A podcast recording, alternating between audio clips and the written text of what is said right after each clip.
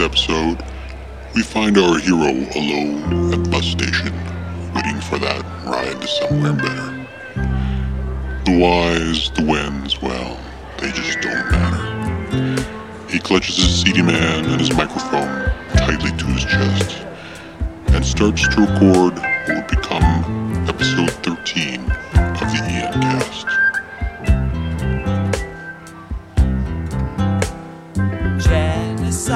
Genocidal tendencies are silly to extreme. After all, you're still quite small, you don't know where you've been.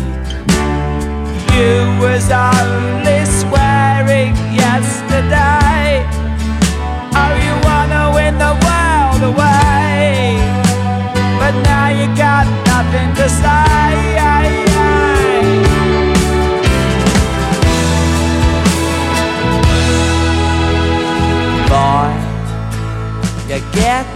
out of hand. You've got to make a stand. So put the coke away. Boy, Ian Cast, episode 13. Ian? Lucky number 13, and it's for you, baby. Anyway, uh, this is a bit out of left field yet again, and uh, I needed a CD to listen to in the morning on my bus, and I just kind of grabbed one at random out of a large stack of CDs that I have, and uh, it was the CD that I will be sending to you. It is Ian Hunter and his solo debut album, Ian Hunter. Now, this album is from uh, 1975, and Ian Hunter is the lead singer of the English band Mott the Hoople. Mott the Hoople a very, very uh, influential band. Um, did not sell like a ton of records in North America. Um, was huge over in Europe and in England, but um, don't think they were ever really, really big in North America, except for the song um, "All the Young Dudes," which is a, a staple of classic rock radio everywhere, everywhere, everywhere.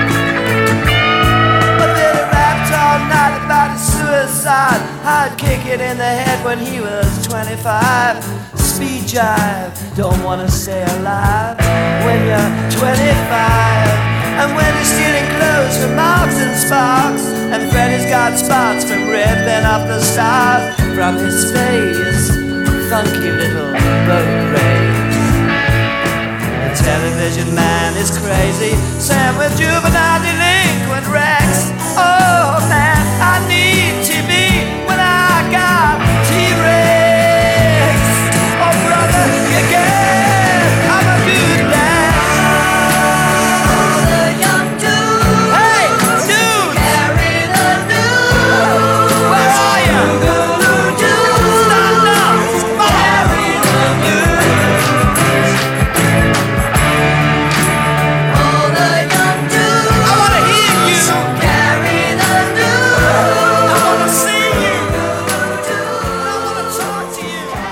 Anyway, uh, Ian Hunter left uh, Mott the Hoople in the early 70s and recorded this album in 1975. Um, the guitar player for Mott the Hoople also left, and he was in a band that you may have heard of called Bad Company. Um, so they have influenced a lot of people, and as a solo artist, uh, Ian Hunter Really, really quite. quite solid. I would kind of put him in the same kind of category as um, Randy Newman.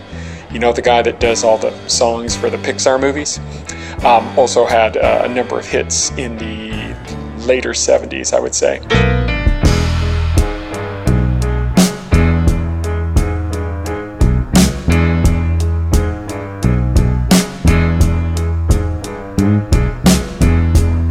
Baby, take off your coat real slow.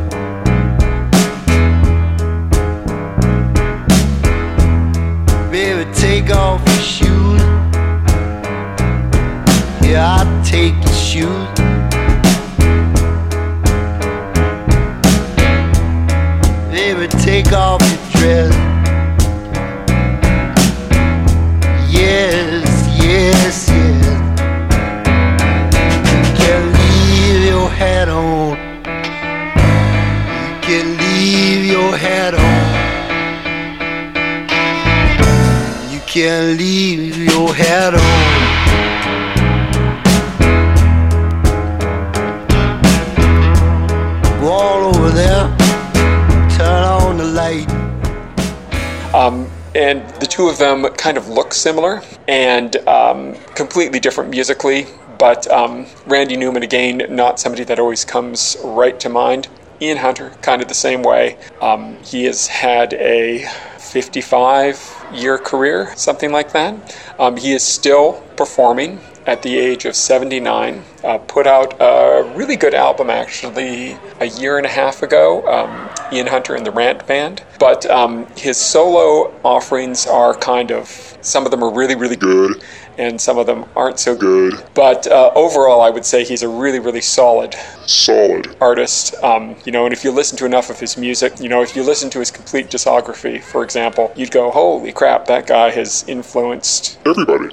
um, David Bowie was a big fan of Mott the Hoople and helped um, in the production of the album that All the Young Dudes is on. Um, and he, he being uh, Ian Hunter, nicked his guitar player, Mick Ronson, again another super influential guitar player um, out of David Bowie's band, and Mick Ronson had been uh, with David Bowie for all the classic Spiders from Mars kind of stuff in the like 70 to 73 or 74. And then he briefly joined Mott the Hoople. And then when Ian Hunter left, he um, had Mick Ronson in his band, and Mick Ronson is um, producing and playing all over this first solo album of Ian Hunter's. Um, it is, again, not um, hard driving Hard rock. it is more kind of mid-tempo-y uh, songs, but uh, you may like it. It's, it's a good kind of album to listen to, just to kind of chill. Um, a lot of piano on it, uh, as Ian Hunter played piano in Mott the Hoople. And uh, needless to say, I think it's an album and an artist that you should thoroughly enjoy, as he is still relevant today and was relevant then. Enjoy. Ian Hunter.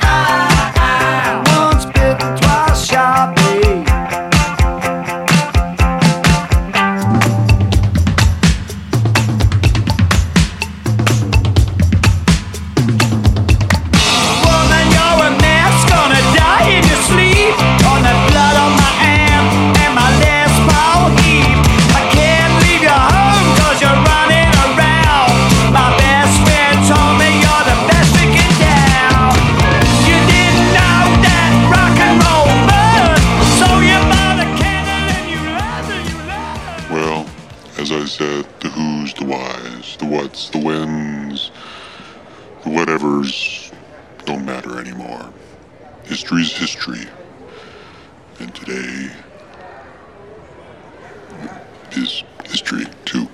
Um thanks for listening to this archival footage, the original episode 13 of the Ian cast. And as per agreement, with those below and above. Um, we have brought an offering that has allowed us to reclaim this episode from the archives.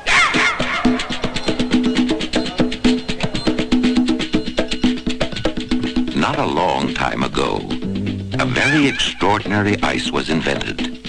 It was cold and cherry and very magical because when you poured water on it, it fizzed and grew into a soft drink so thick and cold you had to eat it with a spoon.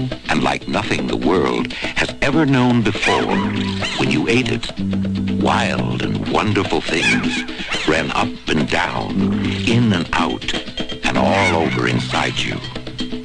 And that's why today, in honor of that very extraordinary experience, we call this soft drink You Eat with a Spoon.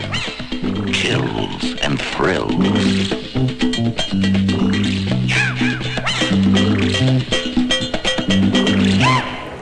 Right, brought to you by a soft drink you eat with a spoon.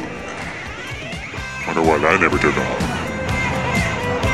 See you next time on the Dad.